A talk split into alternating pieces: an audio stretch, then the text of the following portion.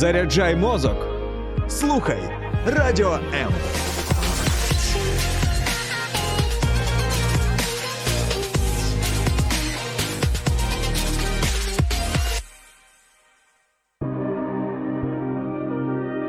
Хто ми і що несе наш рід? Про українців та українство послідовно на фактах, прикладах і в персоналі.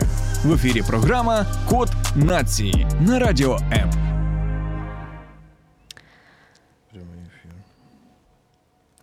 Ті, хто читають книжки, завжди керуватимуть тими, хто дивиться телевізор.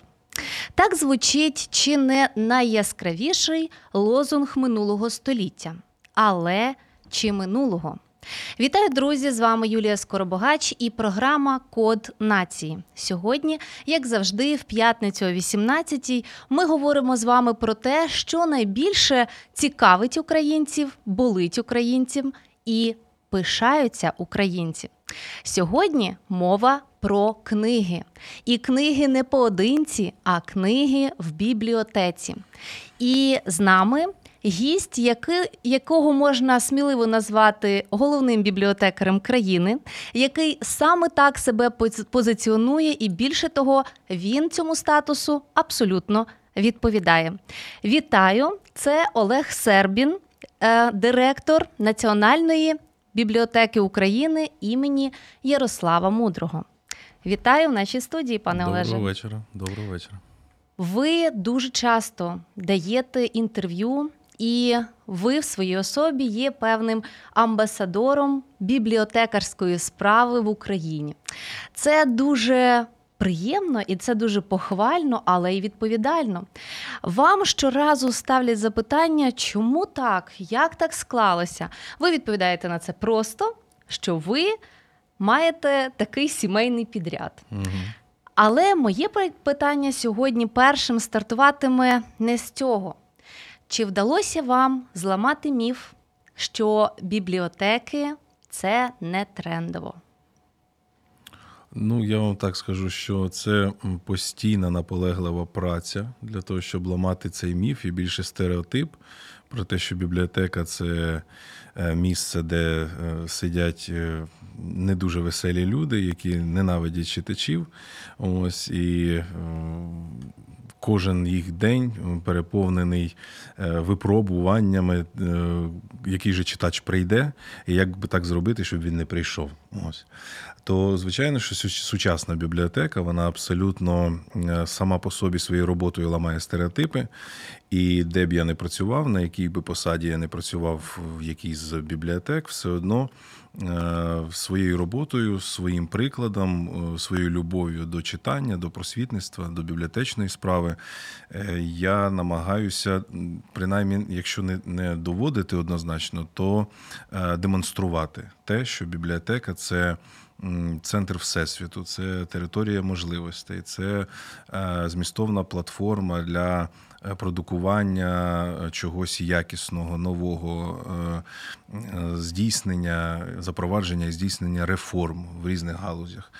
Ось, тому на сьогоднішній день бібліотеки – це не тільки місце, де можна отримати якісні інформаційні ресурси, не тільки місце, де можна доторкнутися до величі книги, а й місце, де зустрічаються люди, які мають спільні інтереси, навіть люди, які, яких щось об'єднало, або подія в бібліотеці, або якийсь сервіс, і вони відкривають себе один для одного. Так, наприклад, в університетських бібліотеках це стартап-рухи, різноманітні бізнес-школи, а знову ж таки співпраця з університетом третього віку, де люди більш мудріші і більш старші знаходять діалог один з одним. Тому це робота наполеглива, щоденна, і я переконаний, що мені і моїм колегам, які щодня працюють в бібліотеці для свого читача-користувача, вони стверджуються в цій думці, що вони все роблять правильно, тому що ну дійсно бібліотеки на сьогоднішній день – це такі трансформаційні місця для, для фактично всього суспільства. Як на місцях, мається на увазі в громадах, так і на території або з позиції всієї держави. Зустрінемось в бібліотеці. Так звучить тема сьогоднішнього ефіру, друзі. І якщо ви маєте запитання до пана Олега або маєте свою історію, пов'язану з бібліотекою, також напишіть нам. Або зателефонуйте до студії прямого ефіру за номером нуль вісімсот тридцять чотирнадцять тринадцять.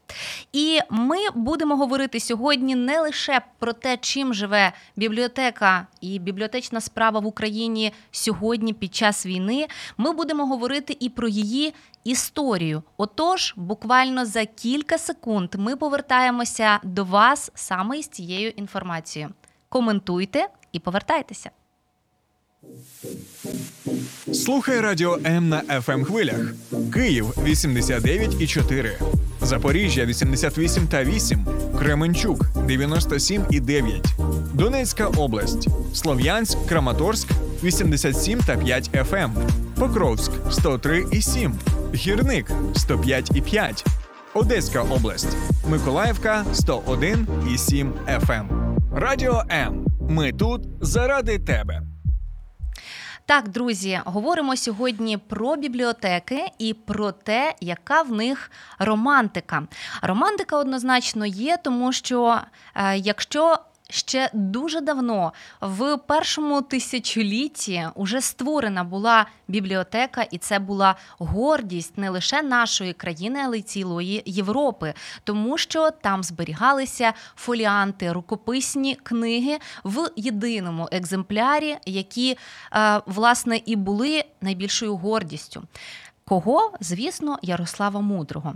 І випадково або не випадково ваша бібліотека, яку очолюєте на сьогодні ви, носить ім'я саме Ярослава Мудрого. Чи вбачаєте ви в цьому якусь таку символізм певний? І чи пов'язуєте, власне, ось цю історію із вашою бібліотекою? І в цілому, чи розповідаєте ви історію бібліотекарства в Україні тим людям в різний спосіб, які приходять до бібліотек? Ну, почнемо з одного з перших ваших частин запитання, да, стосовно того, чи є паралелі між бібліотеками сучасною Ярослава Мудрого і тою, яку, власне, започаткував Ярослав Мудрий. Збіг або схожість в тому, що так як це дійсно, ви правильно зазначили, була перша і фактично довгий час єдина бібліотека такого масштабу, вона дійсно була не закрита, не приватна, тобто вона формувалася навмисно. Це було зібрання книг, яке формувалося навмисно спеціально для того, щоб поширювались знання. І, як ви прекрасно знаєте, що ну, на той час, за часів Київської Русі, основними центрами освіти і книговиробництва, скажімо так, це були, власне, храми, ось на території яких працювали так звані скрипторії, тобто скриптори, які переписували книги. Тобто це такий звичайний процес, якщо Брали, брався оригінал, наприклад, він розбирався, і одному скриптору доручали зробити там, там десять копій таких-то сторінок. І ось він писав, писав, писав, потім все складалося і виходило, відповідно, декілька екземплярів. Ось таким чином книжки розмножувалися. І от одна з найсильніших шкіл скрипторів якраз таки була в Києві. І чому, власне, і кажуть багато дослідників, що бібліотека Ярослава Мудрого була зафіксована, ну, власне, якщо я не помиляюсь, то в «Слові о полку Ігорів» про це говориться саме на території Софії Київської. Ось. І це перший момент. Другий момент, що стосується вже сучасної бібліотеки, то бібліотека, яку на сьогоднішній день я маю честь очолювати, це перша фактично бібліотека, публічна бібліотека міста Києва. Тобто до цього не були приватні, були, звичайно, бібліотеки, бібліотеки книгозібрання іншого характеру, а саме ось бібліотека, яка створювалась як бібліотека, навіть будівля, та, що у нас основна центральна на Грушевського один, вона будувалася, окремо проєкт був саме під бібліотеку. Тобто, якщо ми знаємо приклади, коли зараз бібліотеки, багато бібліотек займають приміщення, ну, які їм дісталися в спадок або так, Так склалося. Багато, наприклад, в Києві та ж медична бібліотека, це е, національна, це е, будинок один з Терещенків, ну і так далі, так далі. Ось, то ця саме будівля, тому е, вона є дійсно перша київська фактично бібліотека е, та Київської Русі, е, наша Київ, е, значить, Києва. Ось, е, що стосується е, питання, друга частина у вас була? Стосовно того, чи вбачаєте ви в цьому символізм? Ну, власне, вже е, Абсолютно, так. Сказали, тобто, да, що... да, да, символізм, звичайно, в цьому є, і наша бібліотека одна з найбільших бібліотек в Україні, і по фондам, а якщо враховувати розгалуженість системи науково-методичного підпорядкування, це всі публічні бібліотеки України, ну, на сьогоднішній день, скажімо так, рік тому їх було майже п'ятнадцять тисяч. п'ятнадцять тисяч, так. На сьогоднішній день трошки менше, на жаль. Ось в зв'язку з широкомасштабним вторгненням агресора на територію України. Але, тим не менше, все одно це тисячі людей, це е, мільйони фондів сумарно. Е, тому, по факту, ми є головною бібліотекою країни, і це теж абсолютно корелюється з статусом і е, вагомістю, змістовністю бібліотеки Ярослава Мудрого. Чи розповідаєте, ось, власне, друга так. частина, чи розповідаєте, я е, бачила багато ваших інтерв'ю, і ви е, популяризуєте бібліотеки, ви їх популяризуєте і в своїх піснях, і в віршах, і в різноманітних е, крутезних ідеях, але е, чи говорить, говорять книги саме на вході, можливо, в якихось тематичних виставках, можливо, ще в якийсь спосіб, тому що побутує, на жаль, побутує така думка серед е, широкого пласту населення, що в бібліотеки в нас почали збиратися якраз таки під час Радянського Союзу. І ось хочеться цей міф розвіяти, що, ну, ми вже сказали, власне, перша бібліотека, тридцять сьомий рік, угу. це Ярослава Мудрого, так. тисяча тридцять сьомий, на, на секундочку. Ось, а далі, звісно, ми маємо величезну історію з величезним надбанням. Можливо, ви скажете, які найцінніші сьогодні в Україні є книги, зокрема, у ваших угу, фондах. Угу. А, значить, стосовно міфів. Дійсно, склався такий міф, стереотип. Він почасти має, скажімо так, ну, спирається на фактах конкретних. Чому? Тому що дійсно за радянських часів бібліотеки і друковане слово тодішньою владою розглядалося як агітаційний рупор, тобто пропагандистський інструментарій. І тому бібліотеки дійсно вони виникали, їх виникало дуже багато, і навіть був введений такий термін, як масові бібліотеки, тобто бібліотеки доступні всім, широким масам населення. Звичайно, що в цих бібліотеках формувались відповідні фонди для того, щоб впливати на свідомість людей.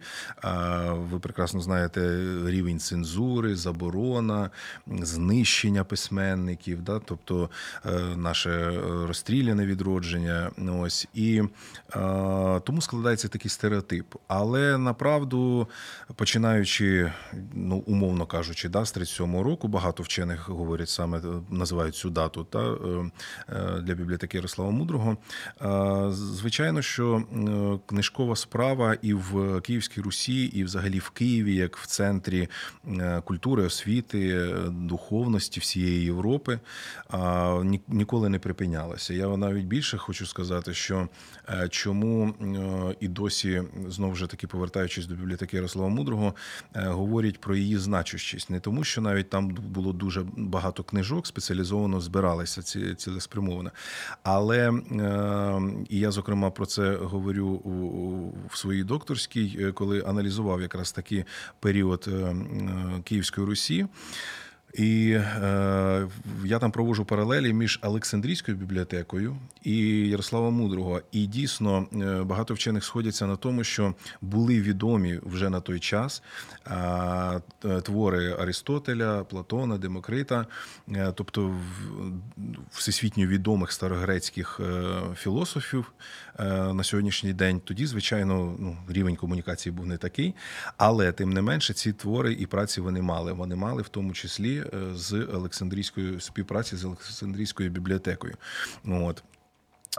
І ця робота продовжувалась, і бібліотеки були завжди місцем здобуття освіти. Тобто навіть завжди в тандемі при будь-якому університеті, до цього в при храмах, тобто завжди, де є місце освіти, завжди була бібліотека. І тому період, тобто в бібліотекознавстві навіть є чітка градація ось на різні епохи і періоди розвитку саме бібліотечної справи. Це і історія бібліотечної справи, яким чином бібліотеки трансформувалися, ось від, умовно кажучи, церковних бібліотек до університетських, коли з'являлись перші університети, ось коли великі були вже на той час приватні бібліотечні зібрання, і ми потім знаємо, скільки відомих людей просто передавали ці свої зібрання. Брання в ну, вже ну це вже ми говоримо так. Про колекціонування книг. Ну я вам так скажу, багато заможних людей, ті, хто колекціонував книгу, книгомани, ну це фанатики, от і книгофіли, вони якби це робили власне для себе. А те, про що я кажу, це бібліотеки формувалися і вони були доступні. Ну тобто, ясно, може не всім, звичайно, але але широкому колу читачів, ось друзів читачів, скажімо так. Так, а скажіть, чи є на сьогодні такі хедлайнери в українській бібліотеці, я говорю так в цілому, mm-hmm. які, за якими можуть приїжджати туристи або заходити на сайти, щоб почитати так. Саме у нас цю книгу? Ну, дивіться, у нас дуже велика і прекрасна в Україні, якщо говорити в цілому, це я можу називати дуже багато бібліотек, направду. Це і в Чернівцях, і в Одесі, власне, в Києві, зібрань стародрукованих рідкісних видань, які дуже цікаві. Не просто дослідникам, які вивчають, а є такі видання, які, ну, наприклад, французькі видання, які є тільки в нас, в них немає. Тобто дуже, от, ну, наприклад, Пересопницьке Євангеліє, так, на якому присягають президенти, от, це видання, яке зараз знаходиться в бібліотеці Вернадського, і, ну, таких видань не десяток точно в світі, розумієте? Тим більше, що вони всі дуже унікальні, тобто будь-яке рукописне видання, або стародруковане навіть, воно унікальне саме по собі. Це е, навіть виготовлення палітурки, от, обкладинки, ось оформлення художнє, там же ж вручну робилося практично. Тому кожне таке видання, воно викликає дуже великий інтерес. І чому зараз дуже е, серйозно постало питання, буквально позавчора на нараді з міністром обговорювалося це питання і запускається проєкт створення національної електронної бібліотеки для уможливлення знайом, ознайомлення з нашими фондами всього світу, тому що багато бібліотек створюють цифрові копії своїх унікальних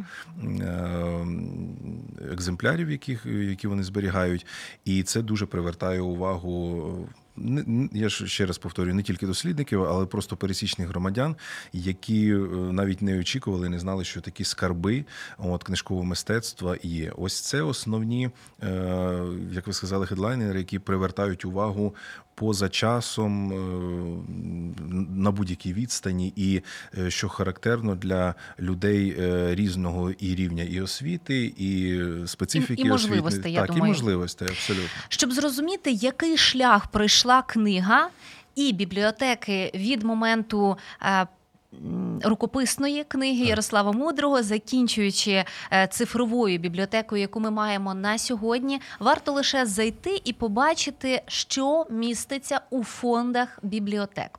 Можливо, ви допоможете, і ми озвучимо той перелік не лише вашої бібліотеки, угу. а в цілому, що міститься, бо це не лише книги. Звичайно. Там знаходяться і образотворчі матеріали, тобто це і плакати, і афіші різних років, це і карти, картографічні видання, звичайно, ну, це, це дуже великий пласт. Це нотні видання, ось, і навіть не в бібліотеках спеціалізованих, хоча, наприклад, в бібліотеці консерваторії, ну, природньо, що там основне, так, бути, так, так, так, ну, і основний, якби, вид документів зберігання, це якраз такі нотні видання. Ось, нотні видання, дуже багато прикладів зберігання, ну, скажімо так, певної, певного поєднання бібліотеки і музею. Ну, тобто є великі зібрання книг унікальних, тобто стародрук... не тільки стародрукованих, а рідкісних, а унікальні видання, вони, ну, що це може бути? Це, наприклад, видання, яке кодекс від одної книжки, а в типографським способом просто переплутали і обкладинка з іншої книжки. І таких видань, ну, воно унікальне, воно вже е, вийшло в світ, і uh-huh. ось такі навіть бувають. Або з унікальними автографами. Ось це теж має місце бути.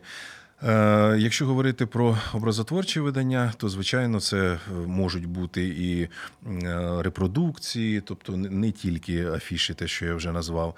Е, тому... А також це можуть бути і патенти, на так. різноманітні винаходи, звичайно. Як, наприклад, є у бібліотеці Вернадського, якщо не помиляюся. В тому ж і в бібліотеці науково-технічній. Так, так.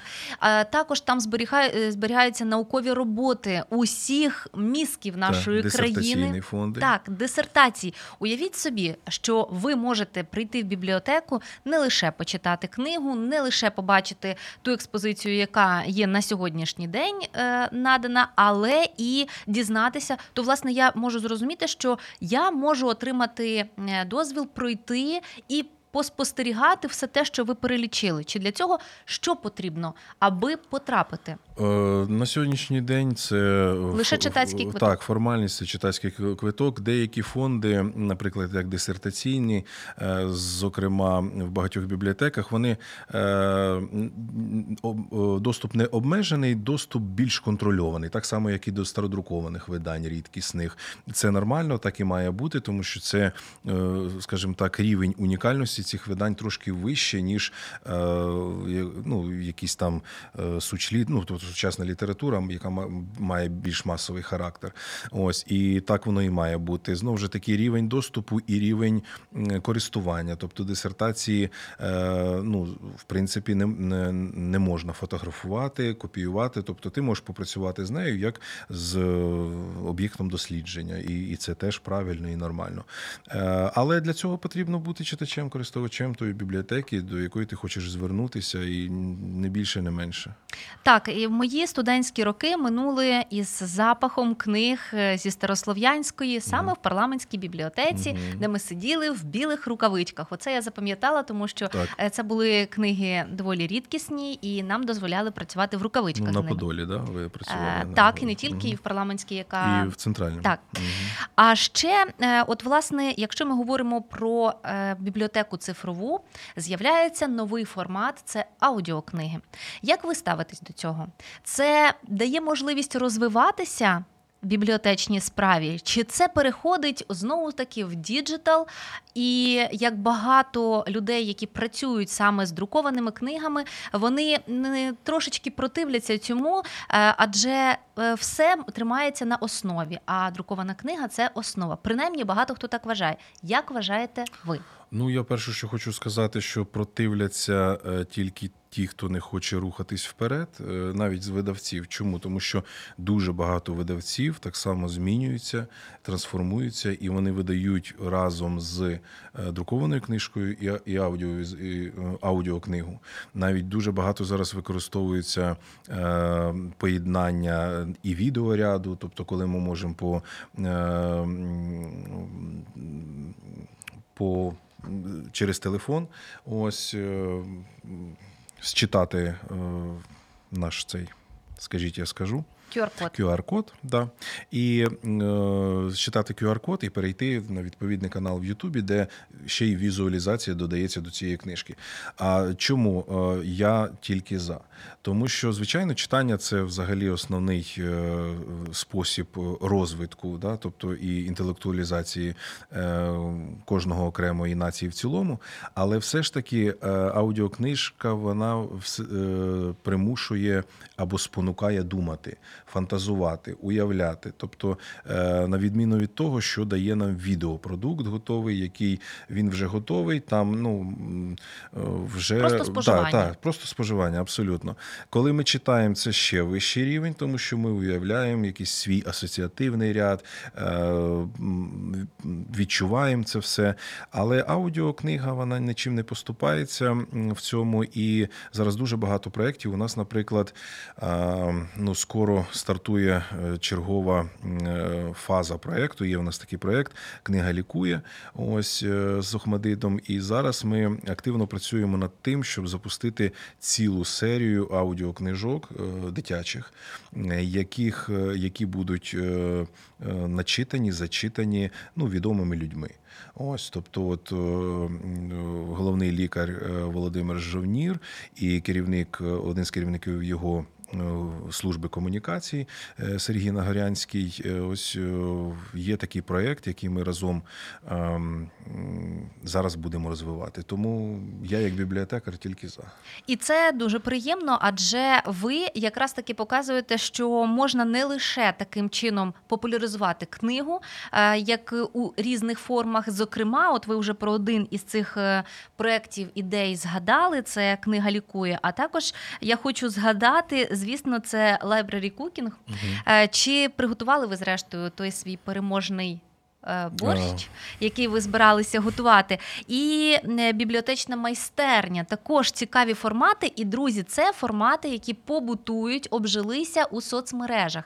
Тобто, так як пан Олег заходить і каже, що я бібліотекар, і на сьогодні це уже є також певним чином заява, амбасадорство, зруйнування міфів. Можна продовжити цей ряд. Те саме, що в певний час зробив Олександр Авраменко у мовознавстві, те саме ви зараз робите у бібліотекарстві. Це надзвичайно круто. Дякую. Але хотілося б продовжити, власне, уже про цифровізацію. І е, ще один такий момент. У вас є також е, цікавий, принаймні ви втілювали проєкт співпраці із Оксфордським університетом. Так. Але питання ось у чому полягає. Що містять наші фонди? Чи вони так само, як Оксфорд, як Гарвард, закупають спеціальну просто інформацію для читачів, що виділяються кошти, ну, наприклад, в Гарварді це стабільно до триста тисяч доларів на закупівлю україномовних книг, які закупаються. Це всі українськомовні видання, також туди входять каталоги, книги, журнали, тобто все друкує друковане слово, вони закуповуються для навчання студентів у Гарварді. Чи є у нас така практика і, можливо, у вас з'явилися якісь ідеї поповнювати зарубіжними книгами наші фонди, щоб ми також були одразу в потоці? Є така практика, є такий досвід і є абсолютно реальні кейси, які вже реалізовані і працюють. Звичайно, наповнення Управління фондів іноземною літературою – це один з напрямків важливих сучасної бібліотеки, і він досягається ну, різними способами. Найпростіше – це передплата і закупівля. Ось багато бібліотек навіть в ці складні часи собі можуть це дозволити. По-перше, це залежить від рівня фінансування на місцях, оскільки в нас децентралізація і фінансування відповідно на містах, то якщо громада цього потребує і керівник громади чує громаду, ось то фінансу... і має на це матеріальні можливості. Дуже багато таким чином передплачується. Що стосується університетських бібліотек, точно так же. Наприклад, в університеті Шевченка завжди з року в рік передплачується і доступ до ресурсів електронних, і закупівля, в тому числі і періодики. Чому? Тому що ну, такі професії, такі спеціальності, як біологія сучасна, яка абсолютно динамічна, і з'являються ну, факти, і медицина щодня фактично нові, нові якісь факти, відкриття. Це все найпростіше і найоптимальніше висвітлюється в періодичних виданнях, тому що підручники, посібники, вони теж пишуться, монографії, але все ж таки для оперативності. Тому ось я знаю, що ну знаю сто відсотків, тому що я до цього працював директором бібліотеки Максимовича університету Шевченка, і це усталена практика, і знов же таки все залежить від керівника. Ну, оскільки в університеті Шевченка прогресивний ректор, тому звичайно, що ця практика примножується навіть. А що стосується інших можливостей, це обмінно-резервний фонд, який є в кожній бібліотеці. Він створений для того, щоб обмінюватись літературою з партнерами. Так як вони, іноземні партнери, зацікавлені і в наших ресурсах, відповідно, ми погоджуємо певні списки, що їм, що нам від них, і е, отримуємо це безкоштовно. Тобто, такі собі гастролі книжні. Так, це, це назавжди, ми передаємо назавжди. Ага. Це не просто взяти, тому що є така практика, як міжбібліотечний, ну, міжнародний абонемент. Це якраз таки можливість з будь-якої країни отримати е, документ для того, щоб читач міг попрацювати тут в Україні і відправити mm. назад. Так. Зараз, до речі, дуже поширюється практика електронних копій, якщо це не суперечить авторському праву, і навіть не всього документа, а навіть частин документів. Тобто, якщо читачу потрібен такий-то розділ, то і це можна зробити, і читач буде задоволений і використає ці, ці ресурси так, як йому потрібно. Уявляю, як це полегшує справу в написанні там дисертацій, інших ну, абсолютно, робіт. Якщо правильно донести читачу сервіс, весь пул сервісів, які надає сучасна бібліотека, це початок навіть будь-якого дослідження або будь-якої роботи. Це створення бібліографічного списку тематичного. Ось і читач уже бачить палітру, дороговказ, по якому йому йти, йти по ресурсам і ну, збирати, збирати по крихтам той фактаж, який йому потрібен для дослідження. Скажіть, будь ласка, чим живе бібліотека сьогодні? Ось зараз під час війни у кожній галузі є свої нюанси, завдяки яким вони або намагаються трансформуватися. Яким, яке є закулісся бібліотеки зараз? Де за чинені читальні зали, а де можна абсолютно уже в цифровій версії все прочитати? Ситуація по всій Україні різна. В... Я бачу статистику, ви так, принесли так, нам, є можливо... статистика, просто є статистика в цифрах, тобто те, що, ну, наприклад, одне з те, що, те про що ми вже говорили, тобто на момент двадцять четвертого лютого двадцять другого року було у нас чотирнадцять тисяч триста п'ятдесят одна бібліотека. На сьогоднішній день, на двадцять п'яте дванадцяте, це у нас інформація теж двадцять другого року, тобто на кінець минулого року, вже одинадцять тисяч дев'ятсот дев'яносто дев'яносто три бібліотеки. Знов же таки, ми зараз не маємо повного доступу до бібліотек, які знаходяться на тимчасово окупованих територіях: Маріуполь, Мелітополь, частина Херсону. Тобто, і тому вони теж тут, тому що ми не знаємо, яка їх доля на сьогоднішній день, що з ними. Я знаю, що, на жаль, фонди масово знищуються, особливо україномовні фонди, тобто книжки просто ну, спалюють варварські.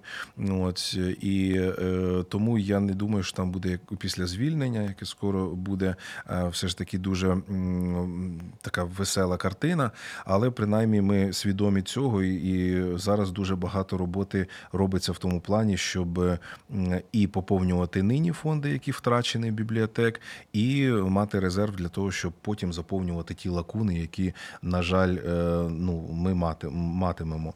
Е, дуже багато, да, так, я нас... побачила, що скільки втрат, що стільки у нас е, вкраденого. І так. Це стосується як книг, так і технічного обладнання. Технічне і... обладнання. І, ну, ось якщо інфраструктурно, сорок сім бібліотечних будівель або приміщень, в яких е, розміщуються бібліотеки, зруйновано повністю. сорок сім. Ну, це ж не маленька сільська бібліотека, це ж мається на увазі ось е, Миколаївська і Харківська область, вони найбільше постраждали, на жаль. Тобто це е, все, там навіть немає чого ремонтувати. сто п'ятдесят вісім будівель бібліотек у сорок сім територіальних громадах були зруйновані частково. двісті сімдесят шість бібліотек зазнали незначних пошкоджень та потребують заміни вікон. Це стабільно, просто на так. жаль, ось дверей. Ну ось ось на такому рівні. Е, у нас тут є коментарі. Ми за хвилинку їх прочитаємо. Хотілося б дізнатися, чи потрібна допомога громадськості. От, скажімо, якщо ці бібліотеки уже на деокупованих територіях будуть відновлювати свою роботу, чи ведете ви практику, щоб поповнювати їхні резерви за е, рахунок от, пожертв, можливо, там це будуть видавництва, можливо, це будуть приватні е, колекції, ну не колекції, а просто підбірки книг. Е, чи практикуєте ви? І е, чи можна до вас з цим звертатися? Звичайно. У нас є декілька напрямків, е, ну, по...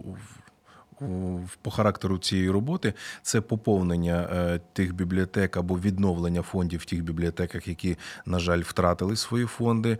Це книжки для бібліотек за кордоном, де є наші тимчасово переміщені громадяни. Чому? Тому що, ну так чи інакше, вже майже рік багато хто за кордоном, вони вже там вчаться, так. Діти ростуть, і тому для того, щоб поширювати там українство, звичайно, це крізь призму книжок і, і ресурсів. Тому є такий, наприклад, проєкт «Книжка вслід».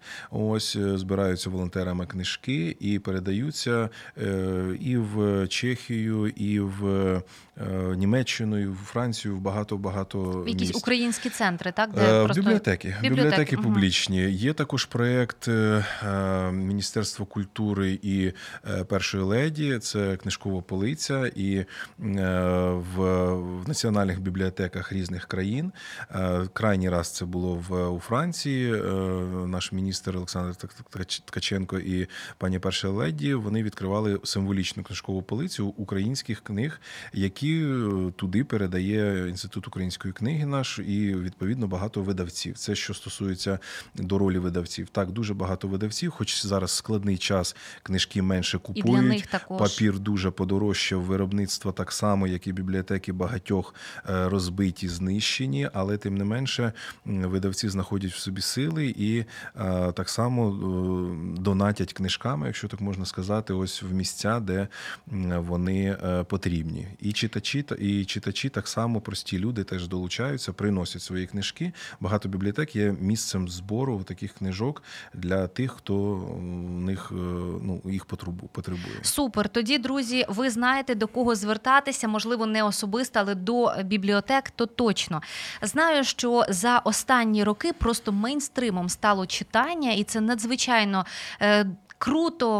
Війна, е- звісно, внесла свої корективи, але попри це Павло Вишебаба... Е- Наш воїн ЗСУ, громадський активіст, який пише вірші, він зміг п'ятнадцять тисяч е- своїх... Е- примірників. Це книга, яка вийшла тільки за передплатою його глядачів, читачів. Так. І от це надзвичайно тішить. Люди закупили їх ще більше, аби другий примірник подарувати безкоштовно воїнам ЗСУ.